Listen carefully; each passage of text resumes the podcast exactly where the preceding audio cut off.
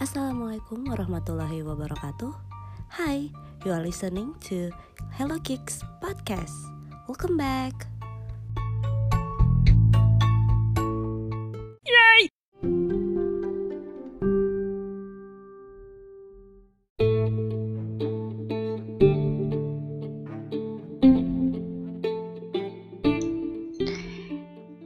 Sekarang gue mau nyeritain mungkin part terakhirnya kali ya.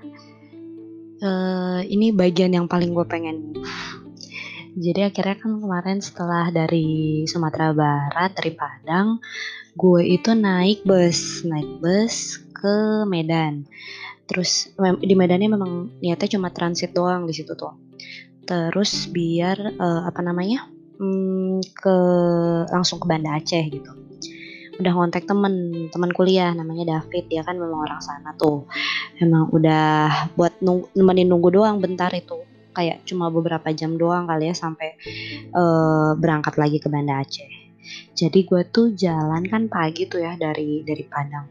Dan gue nyampe di Medannya itu adalah tiga puluh lima jam saja. Jadi memang memang biasanya gak kayak gitu. Kalau Kalau kata orang-orang gitu memang lama, karena kemarin itu pas sedang asap lagi tebal-tebalnya di Riau. Tapi terlepas dari itu memang kalau yang gue rasain ya, maksudnya dibandingkan waktu gue naik bus yang dari uh, bus yang ke Padang, emang lama banget sih jalannya. Ya, ya mungkin memang karena asap itu kan, cuma kayaknya setelah dari situ pun tetap lama gitu jalannya. Gue nggak tahu kenapa sampai memang beberapa orang di dalam bis itu kayak ngomel-ngomel gitu loh, karena takut nggak nggak apa namanya nggak nggak keburu buat uh, bus selanjutnya. Jadi emang ada di situ ada orang yang mau ke Aceh juga kalau nggak salah. Nah untungnya dia tuh pakai jenis bus yang sama, jadi kayak nggak masalah gitu loh kalau misalnya dia uh, telat gitu, jadi bisa naik bus selanjutnya gitu. Kalau di situ tuh gue malah sama sekali belum beli tiket sih, karena e, logika gue adalah e, gue nggak tahu juga sih nyampe jam berapa, cuma gue mikirnya karena nyampe di terminal ya udahlah nanti dari terminal itu juga baru beli tiketnya gitu, senyampenya aja. Itu tiga puluh lima jam e, gue nyampe di Medan itu udah udah beres maghrib kalau nggak salah, dan baru ada bus lagi buat berangkat itu tengah malam, nggak tengah malam jam sepuluh jam sebelasan.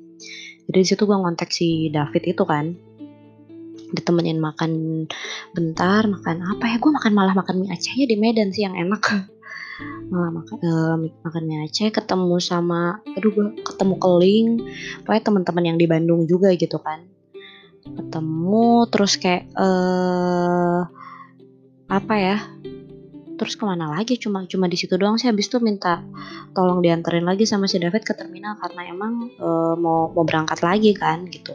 Dan di situ gue tuh emang nitipin hmm, beberapa barang ke si David, jadi kayak peralatan naik gunung, e, ya peralatan naik gunung gitu ditinggalin aja gitu daripada ngeberat-beratin kan.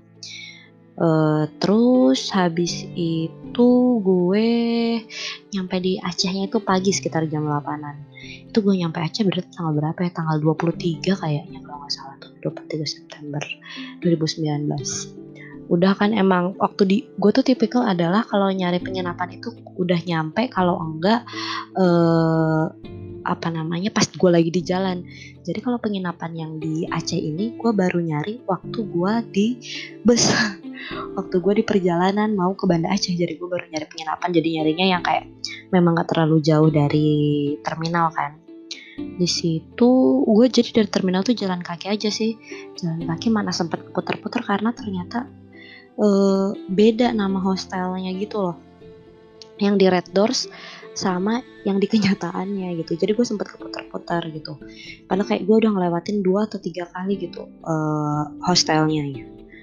Karena gue nyampe biasa bersih-bersih istirahat, terus kayak beres beres zuhur gitu ya, kayak sekitar siang menjelang asar itu gue ke Masjid Baiturrahman, Masjid Raya. Itu emang apa ya, emang kepengenannya ke situ kali ya. Jadi gue dari penginapan tinggal jalan kaki, itu jalan kaki mungkin hampir setengah jaman.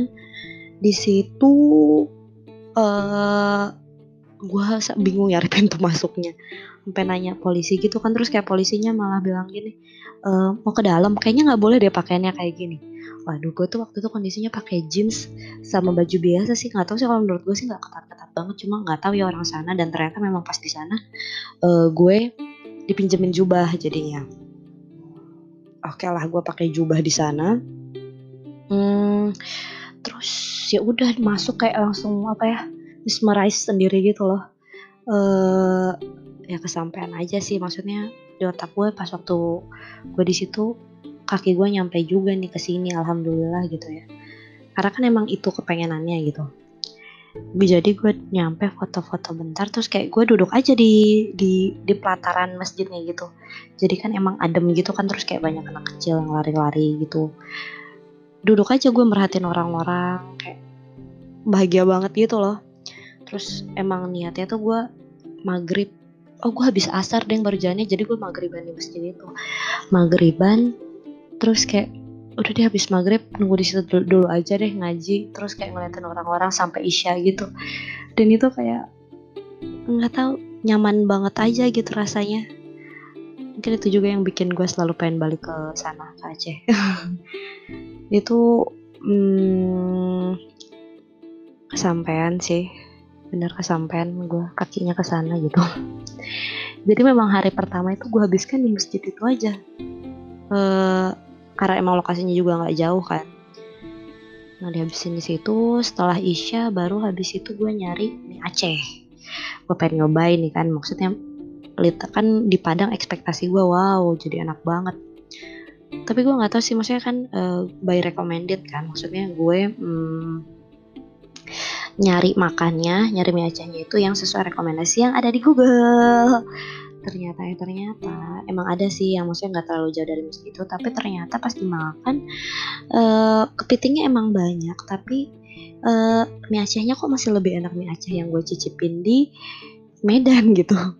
Gue nggak tahu kenapa, cuma ya itu emang agak ya udahlah ya gitu, cuma ya dinikmati saja gitu. Habis dari situ ya udah sih gue langsung balik sih di situ, karena memang nggak nggak ada agenda, karena memang mulainya kan udah kesorean dan itu udah malam. Dan Aceh itu setahu gue ada kayak ada jam malamnya gitu sih, jadi kayak kalau udah jam sembilan ke atas kayak sepi, cuma daerah-daerah tertentu yang ramai kan. Ya udah akhirnya gue itu gue semua perjalanan jalan kaki deh. Oh enggak enggak pulangnya dari tempat mie Aceh itu gue ini apa namanya gue naik gojek, ngobrol-ngobrol deh sama tukang gojeknya dengan banyak pertanyaan, kenapa ada perempuan sendirian mau ke Aceh gitu. Karena ya itu sih, dari beberapa memang selama perjalanan tuh kayak kalau ketemu orang gitu ya yang tahu gue perjalanan sendirian ke Sumatera, mereka tuh pada aneh gitu sih. Mungkin gue nggak tahu, mungkin dia nggak ketemu orang lain yang melakukan perjalanan seperti itu gitu ya. Itu kemarin waktu yang beres dari situ juga kayak yang orangnya sempet yang nanti kontak aja kalau misalnya mau kemana-mana, cuma ya sudah nggak gue kontak lagi sih. Udah jadi ya udahlah, selesailah hari pertama gue di Aceh dengan uh, menikmati masjid raya.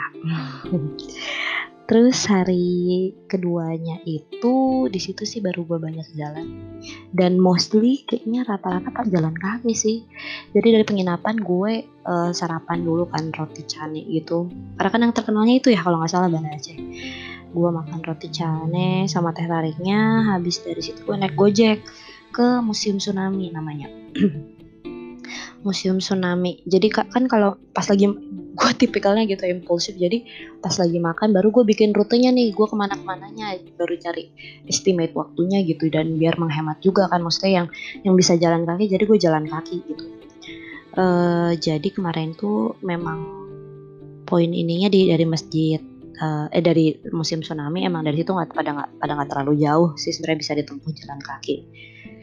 Di Museum Tsunami itu jam siang sih sebelum zuhur.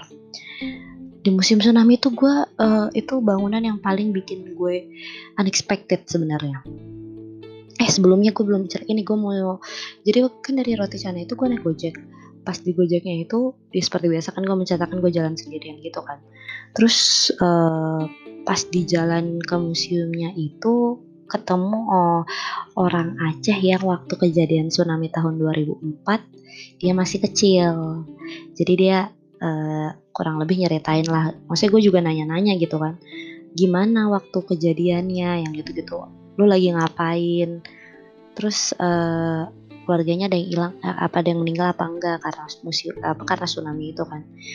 Kalau dia sih ceritanya apa ya yang gue ingat itu dia uh, dia dia di kota sih gitu, jadi bukan yang di daerahnya banget. Terus um, dia masih kecil, kayak dia dia kaget apa namanya lagi main bola tiba-tiba orang-orang pada teriak air-air gitu, terus dia harus naik ke lantai berapa uh, karena udah mulai tergenang gitu katanya. Itu kalau dia sampai nunjukin e, ini nih waktu itu saya di sini nih mbak waktu kecil kata dia, saya di, naik ke sana air yang di sungai, jadi kita ngelewatin sungai gitu kan, e, di sungai itu meluap katanya, dia nyeritainnya gitu sih. Terus ya udah gitu, maksudnya kayak dia yang, yang menceritakan itu kayak gue satir gitu loh, maksudnya ya kan gak semua orang pengalamannya bagus ya, maksudnya dengan e, musibah apa tsunami waktu itu gitu kan. Jadi gue berusaha hati-hati yang kalau dia mau cerita juga sebenarnya gak masalah gitu, tapi karena dia mau cerita ya udah gue tanya-tanya gitu. Terus nyampe di oh dia, dia, dia sempat bilang sih kalau orang Acehnya sendiri jarang ada yang mau masuk ke museum itu, mungkin efek traumatiknya itu kan. Dan ternyata memang pas gue masuk itu, itu bangunannya bagus banget sih, karena ternyata yang ngedesainnya adalah Ridwan Kamil. Uh, pas gue masuk um, itu tiket masuknya cuma tiga ribu kalau nggak salah, tiga ribu. Di depannya udah ada hel- bangkai helikopter. Terus pas masuk uh, di sini gue kenapa paham waktu masnya bilang uh, orang Acehnya sendiri jarang ada yang mau masuk gitu. Jadi pas baru masuk setelah bayar tiket, jadi kita kalau masuk ke dalam museumnya adalah ngelewatin satu lorong. Gue lupa nama lorongnya, bentar gue sambil nyari dulu deh. Uh, jadi lo di lorong itu uh, adalah simulasi waktu kejadian tsunami. Uh, gue bukan orang yang takut masuk ke ruang sempit sih, cuma pas waktu mau masuk ruangan itu memang kan gue jalan sendirian nih kan, gue menunggu orang lain karena itu gelap gelap banget. Dan ada uh, efek-efek airnya. Jadi emang simulasi tsunami aja, gimana ada efek-efek air dan ada orang teriak dari speaker tuh yang Allahu Akbar, yang teriak-teriak ada air, ada air yang gitu. Itu dari situ aja kayak apa ya, mencekam sih jatuhnya ya, mencekam, pilu. Udah sedih aja gitu dari awal masuk ke situ tuh, dari masuk apa namanya, masuk ke lorong itu gitu. Setelah dari lorong itu itu kan eh, langsung ada kayak apa ya, T V-T V kecil gitu loh, ada banyak. Itu tuh yang kayak hmm, menunjukkan foto-foto waktu kejadian dua ribu empat dulu gitu. Waduh, itu setelah ngelewatin lorong terus ngeliatin foto-fotonya kan jadi kayak makin kebayang ya. Di situ udah kerasa banget sedihnya.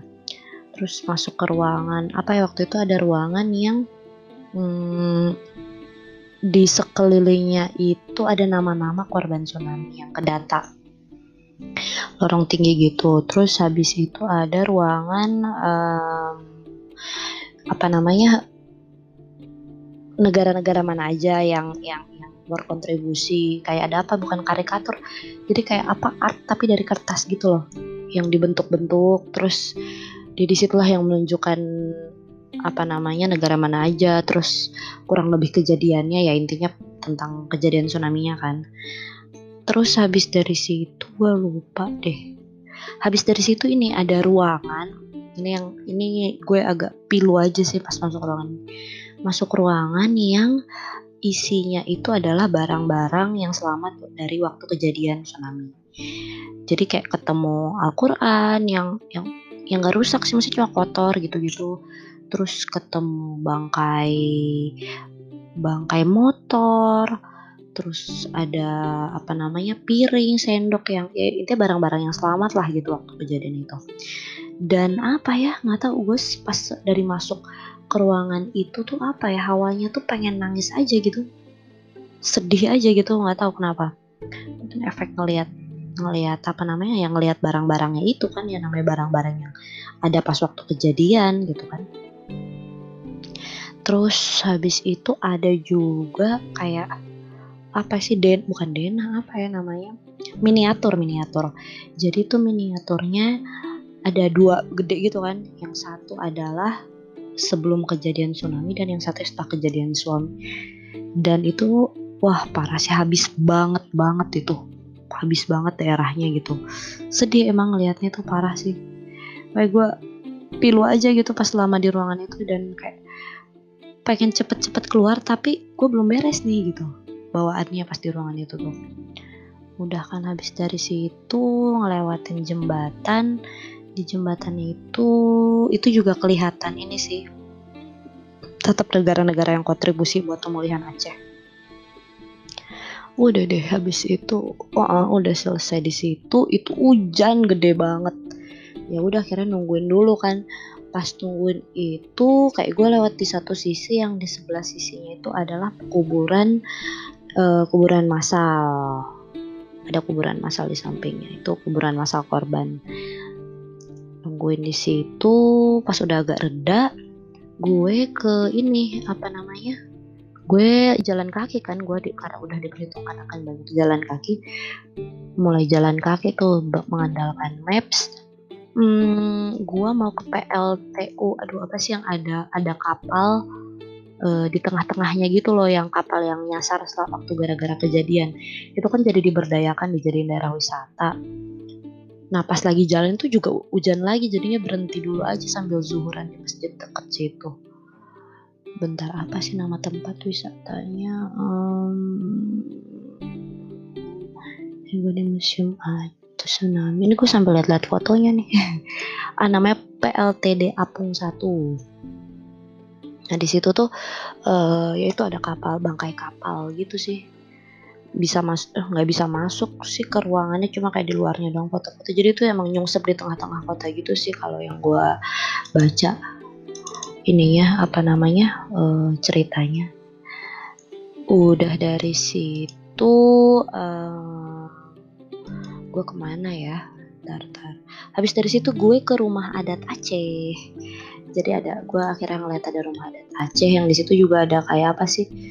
Ada gong gede banget, eh, bukan gong lonceng ya, Museum Aceh kalau nggak salah namanya itu.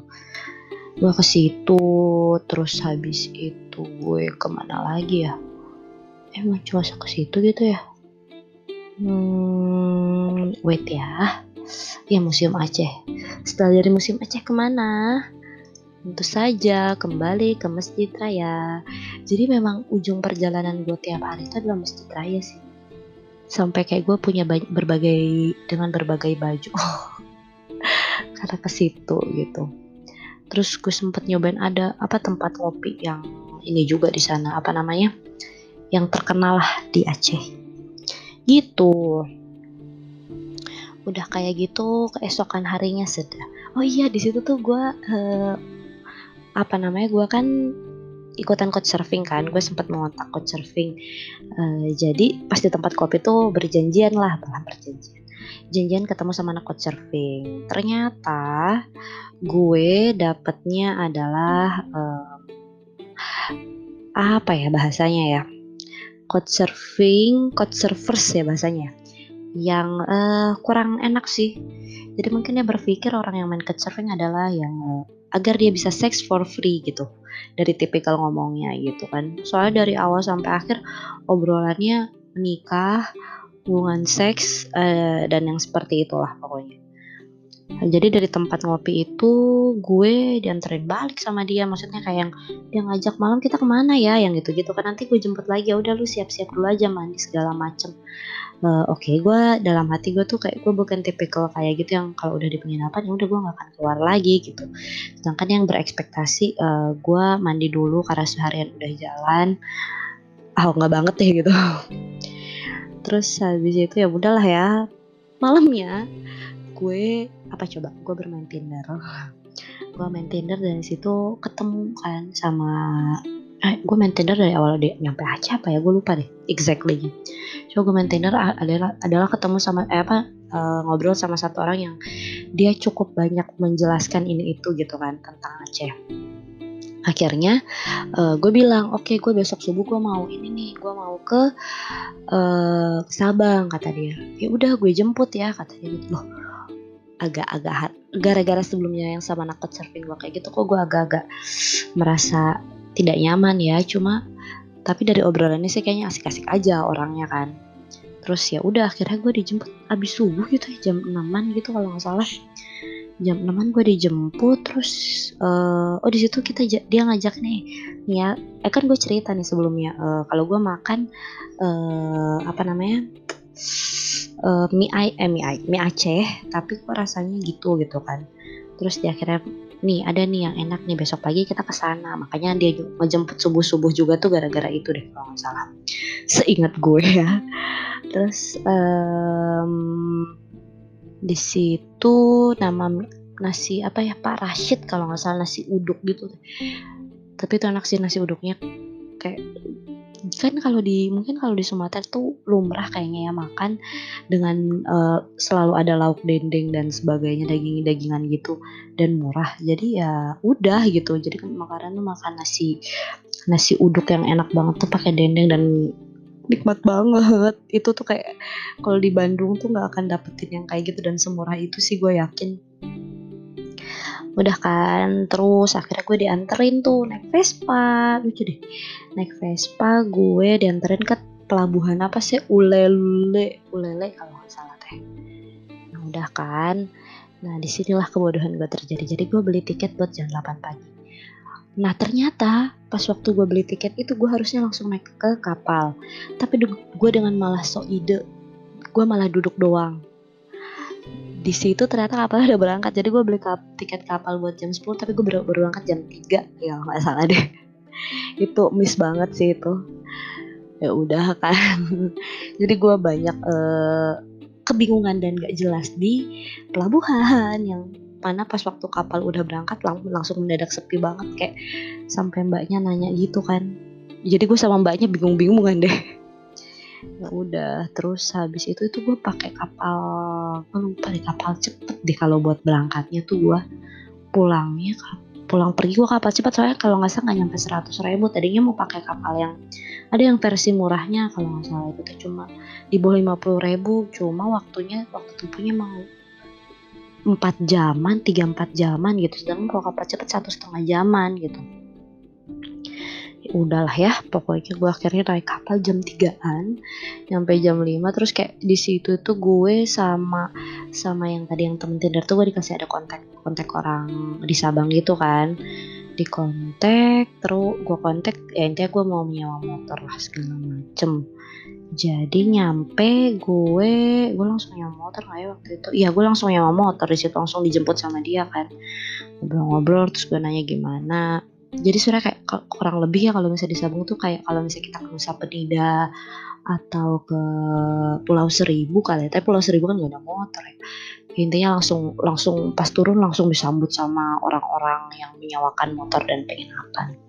Di situ gue barunya nyari buat penginapan itu adalah pas waktu malamnya apa, baru pas waktu di gue nunggu lama banget itu.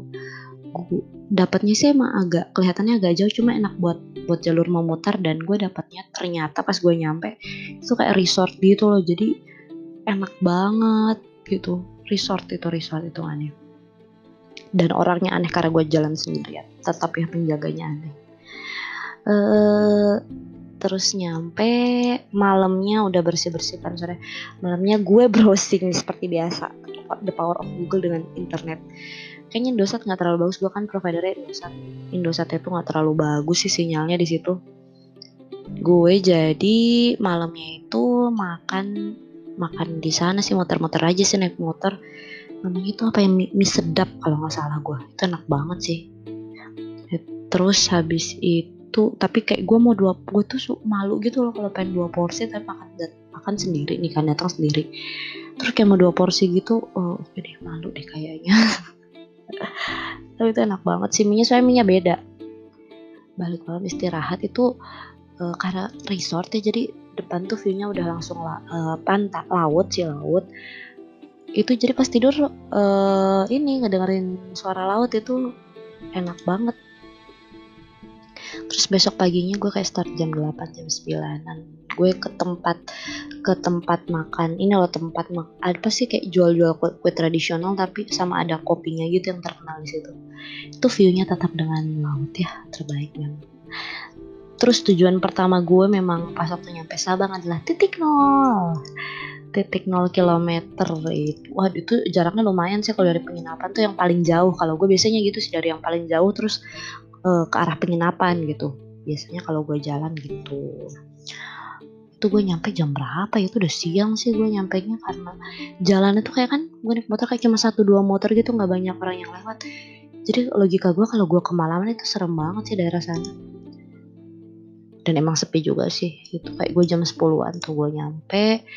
Main panas itu bangunannya untungnya udah jadi tuh, kayak ada baru pembangunan gitu kan, bangunannya udah jadi, emang gak terlalu rame sih. Cuma yang epicnya adalah jadi ada turun beberapa meter dari dari tulisan yang uh, kilometer nol Indonesia itu ada cliff gitu kan, jadi eh, gue duduk aja di situ maksudnya sambil ngeliatin laut. Itu enak banget sih, kayak orang-orang pada ngeliatin tapi tuh nggak apa namanya ya kan ya, istirahat ya, capek ya jalan di jalan, duduk aja di pinggiran kayak gitu tuh enak banget kayak gembel sih tapi enggak lah gue sedang membela diri. Agak lama sih gue di situ, kayak sempet jajan-jajan dulu juga. Baru dari situ gue uh, apa ya mapai satu-satu tuh pantai dari situ tuh ke kawasan wisatanya kan. Emang kebanyakan kalau gue temen tuh banyakan ini sih, bule sih. Terus kayak bule yang emang stay agak lama. Gue ke tepi Nelayan tuh. Kayak itu tuh sebenarnya bisa nyebrang gitu sih kalau mau snorkeling di situ sih. Cuma karena gue memang tidak prepare untuk snorkeling-snorkeling gitu, jadi gue cuma dateng, duduk, ngopi-ngopi, udah balik lagi. Oh, nama ini kawasan, kawasan wisata Iboih. Itu ke tepi Nelayan itulah dermaganya. Udah dari situ gue ke pantai, tapi ini kayaknya nggak ada nama pantainya deh. Ada gue ke sebuah pantai, tapi gue nggak tahu foto nama pantainya apa itu. E, kayaknya cuma gue, enggak, gue berdua gitu ya yang datang ke sana tuh. Oh nggak cuma gue, jadi situ ada ada untungnya ada warung, jadi gue duduk-duduk cantik dulu di situ kan. Habis itu dari situ gue ke anak laut itu, tapi lagi surut sih, jadi nggak ini sih nggak nggak kurang bagus gitu kalau menurut gue. Dari situ gue seperti biasa, gue nggak tahu sih kenapa kalau gue lagi jalan kayak gitu, uh, safe place gue adalah masjid, jadi gue senang datengin masjid-masjid gitu. Terus habis itu gue ke masjid ininya deh, apa namanya, masjid raya, masjid agungnya, masjid agungnya. Habis dari situ gue lanjut tuh ke pantai Pasir Hitam, kalau ingat gue, pantai Pasir Hitam. Ntar gue sambil ngeliat foto nih, bentar ya. Ini podcast paling tidak niat. Oh, Anoy Itam Beach namanya. Yang pasir hitam. Jadi di sana tuh ada yang pasir hitam, ada yang pasir putih gitu. Kesana, terus habis itu gue ke ini ke Pantai Paradiso itu. Jadi dari situ tuh Pantai Paradiso tuh ngejajar tuh banyak pantai-pantai. Itu kayak udah ada apa taman wisatanya juga, kalau malam ada kuliner-kulinernya gitu di situ. Ke situ Pantai Paradiso, terus hmm, apa namanya ada taman kota Sabangnya juga, gue sempet makan sih di situ. Terus pas masan setan gue ketulisan I Love Sabang itu kan udah kelihatan view-viewnya juga tuh di situ. Jadi enaknya itu kan muter-muter situ tuh viewnya adalah laut gitu, jadi panas juga tapi adem gitu matanya tuh ngelihat ngelihat view lautnya. Tapi lumayan sih, pada apa Sabang panas banget sih emang. Nah udah dari situ gue mal- malamnya tau gak sih gue malah makan lagi di mie yang sebelumnya. Emang karena dari hari sebelumnya masih pengen kali ya, jadi gue ayo udah gue nggak jadi, jadi gue makan mie itu lagi deh. Terus besoknya gue ngapain ya? Kayak leyeh-leyeh doang sih gue dua malam deh kalau nggak salah di di mana namanya di Sabang ini gue cuma leyeh-leyeh doang. Gak jelas banget ya, mungkin karena gue dapet resort setelah perjalanan panjang, gue dapet resort yang hitungannya murah juga, jadi ya udahlah gitu. Udah deh, baru besoknya, oh di situ gue ngontek tuh yang abang-abang yang tempat gue nyewa motor, gue nanyain kalau setahu gue kan dulu emang awal-awal Padang jadi tempat wisata tuh kan ada ininya ya buat dapet sertifikatnya gitu ya. Dan gue akhirnya ngurus buat dapet sertifikat, soalnya kan ya apa ya, jarang aja gitu satu daerah terus ada sertifikatnya.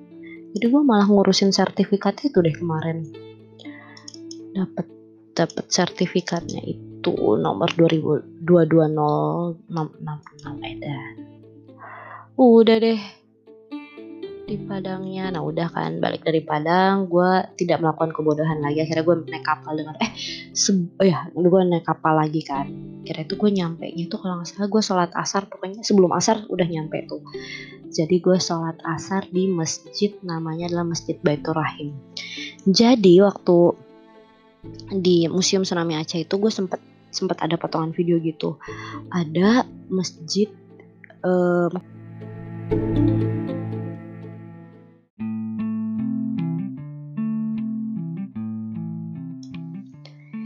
jadi masjidnya itu uh, mungkin lo pada tahu sih, uh, masjidnya itu satu-satunya masjid yang uh, bertahan, maksudnya yang utuh ketika terjadi tsunami. Jadi daerah sekitarnya rata tapi masjid itu utuh gitu. Jadi gue ngeliat video itu kan. Nah akhirnya kesampean tuh kaki gue nginjek masjid itu. Uh, rasanya gimana ya, karena gue udah ngeliat videonya kali ya, jadi perasaannya tuh kayak sedih banget waktu sholat di situ. Jadi kalau misalnya dari video itu yang uh, yang masih utuh adalah lantai duanya kan. Jadi ada sembilan orang kalau nggak salah, dia itu waktu kejadian tsunami naik ke masjid ke lantai duanya gitu. Dan gue lupa gue ngobrol sama siapa, cuma uh, jadi di lantai duanya itu memang sampai sekarang masih utuh, cuma kemarin tuh nggak boleh naik. Cuma kalau gue sempet ngeliat kayak tangga tangganya gitu memang masih kelihatan kayak ada bekas airnya, terus kayak masih uh, apa namanya catnya gitu ya, masih ada bekas airnya gitu loh. Terus tak itu masih bangunan lama tuh, jadi yang direnovnya bagian bawahnya doang. Terus kalau di luarnya itu sebenarnya maksudnya kayak udah udah udah diperbaharui sih bangunannya kelihatan, cuma tetap aja perasaannya waktu sholat di situ tuh kayak ngebayangin waktu kejadiannya aja gimana sih, itu agak-agak sedih gitu, pilu seperti kayak masuk museum, uh, museum tsunami-nya itu gitu. Uh, terus dari situ uh, karena gue tuh bisnya tuh sekitar jam delapan atau jam sembilanan malam, jadinya gue ini lagi deh apa namanya balik lagi ke Masjid Baiturrahman. Kan untungnya ada ada satpamnya gitu kan, gue bisa nitipin uh, nitipin uh, carrier gue. Jadinya di situ gue ini sih uh, sholat lagi di situ, sholat maghrib sama isya, baru dari situ gue uh, jalan kaki lagi ke terminalnya gitu. Jadi kayak gitu gue berangkat jam delapan jam sembilan itu gue naik double decker. Jadi kayak waktu di di Padang itu Bang Andre sempat bilang kan, e, pokoknya lu harus nyobain double decker karena gue belum kesampean, nanti lu yang nyobain ya kata dia. Ya tuh akhirnya pas gue ke Medan gue naik double decker, e, mewah sekali sih memang, mewah dan mahal. Jadi dari situ gue nyampe Aceh itu gue langsung sarapan, gue lupa deh pokoknya tuh kayak makanan-makanan khas di sana sih. Hmm. Terus gue langsung ke Kampung Keling. Jadi gue bobo carrier tuh buat ke penginapan, ternyata tuh ngelewatin Kampung Keling. Jadi kayak uh, orang-orang India yang ada di Medan gitu kan, ada satu kampung di situ tuh apa namanya jualan kain semua gitu, kayak Chinatown gitu, cuma ini mah karena India jadi Indi, nggak mungkin India Town kan, jadi kayak kalau di sana terkenal Kampung Keling sih. Udah deh gue ke penginapan, ya udah beres-beres. Akhirnya sorenya gue jalan-jalan, gue janjian malam sama si David tuh, David dan teman-temannya. Jadi gue jalan-jalan dulu deh. Jadi ke apa namanya? Uh, aduh gue lupa deh namanya, uh, Istana Maimun kalau nggak salah, ntar gue sama. Iya kalau nggak salah namanya Istana Maimun deh. Gue kesana, terus ada masjid rayanya juga. Gue sholat di situ juga, tetep ya. Terus habis itu malamnya biasa udah di, udah kulineran deh akhirnya sama si David, terus main makan durian ucok juga, terus pokoknya mendadak jadi anak hype bis di di Medan deh. Dari situ besoknya tuh gue gue emang langsung cabut sih di Medan, emang nggak lama karena waktu itu memang ada urusan jadi gue harus uh, langsung segera balik. Jadi dari pagi-paginya gue langsung uh, gue sarapan dulu nih, sarapan apa namanya kayak tempat kopi jadulnya lah gitu di Medan, gue lupa namanya apa, tapi di situ roti kayanya enak banget sih. Udah deh dari situ gue langsung ke apa namanya ke termi nggak gue kan gue kan naik pesawat terus kayak jadi kayak naik kereta dulu gitu deh buat nyampe ke bandaranya naik kereta. Uh, beda aja sih dari di di apa di Jawa gitu ya, sepi banget sih keretanya. Memang karena khusus ke ini sih kali ya, ke bandara. Kereta bandaranya lumayan gede juga. Terus habis itu udah deh nyampe Jakarta. Nyampe Jakarta gue di, dijemput sama abang sih gue di situ. Di Jakarta stay beberapa hari, sempat main ke tempat arak juga, ke temen. Terus habis itu udah deh balik ke Bandung. Jadi totalnya tuh dua puluh lima hari. Um, plus lima hari di Jakarta gitu. Uh, apa ya apa yang gue dapet dari trip kemarin, solo trips ya, yang gue dapet akhirnya gue lebih gue jadi berani ketemu orang, berani ngobrol sama orang yang gue gak kenal.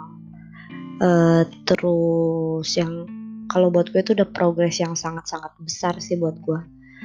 Terus habis itu gue um,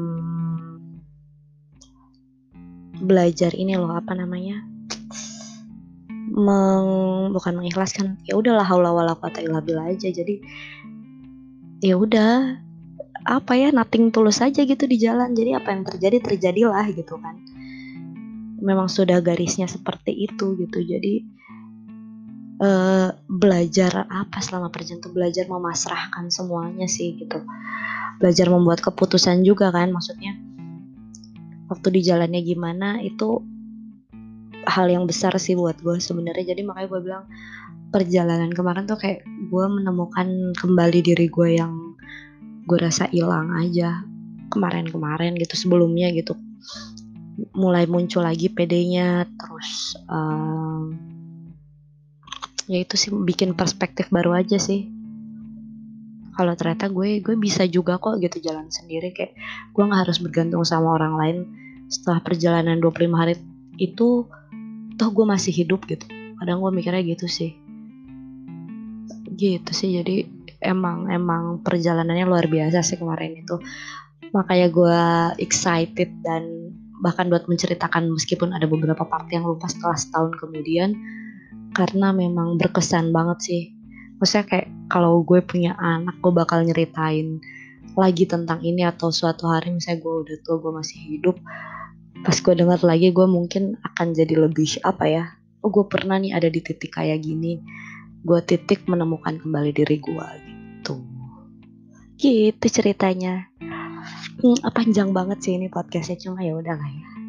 uh, Gue gak tahu buat orang lain ini worth to hear atau enggak. Cuma buat gue it's a big big thing sih. Jadi gue pasti akan mendengarkannya lagi satu hari kemudian gitu.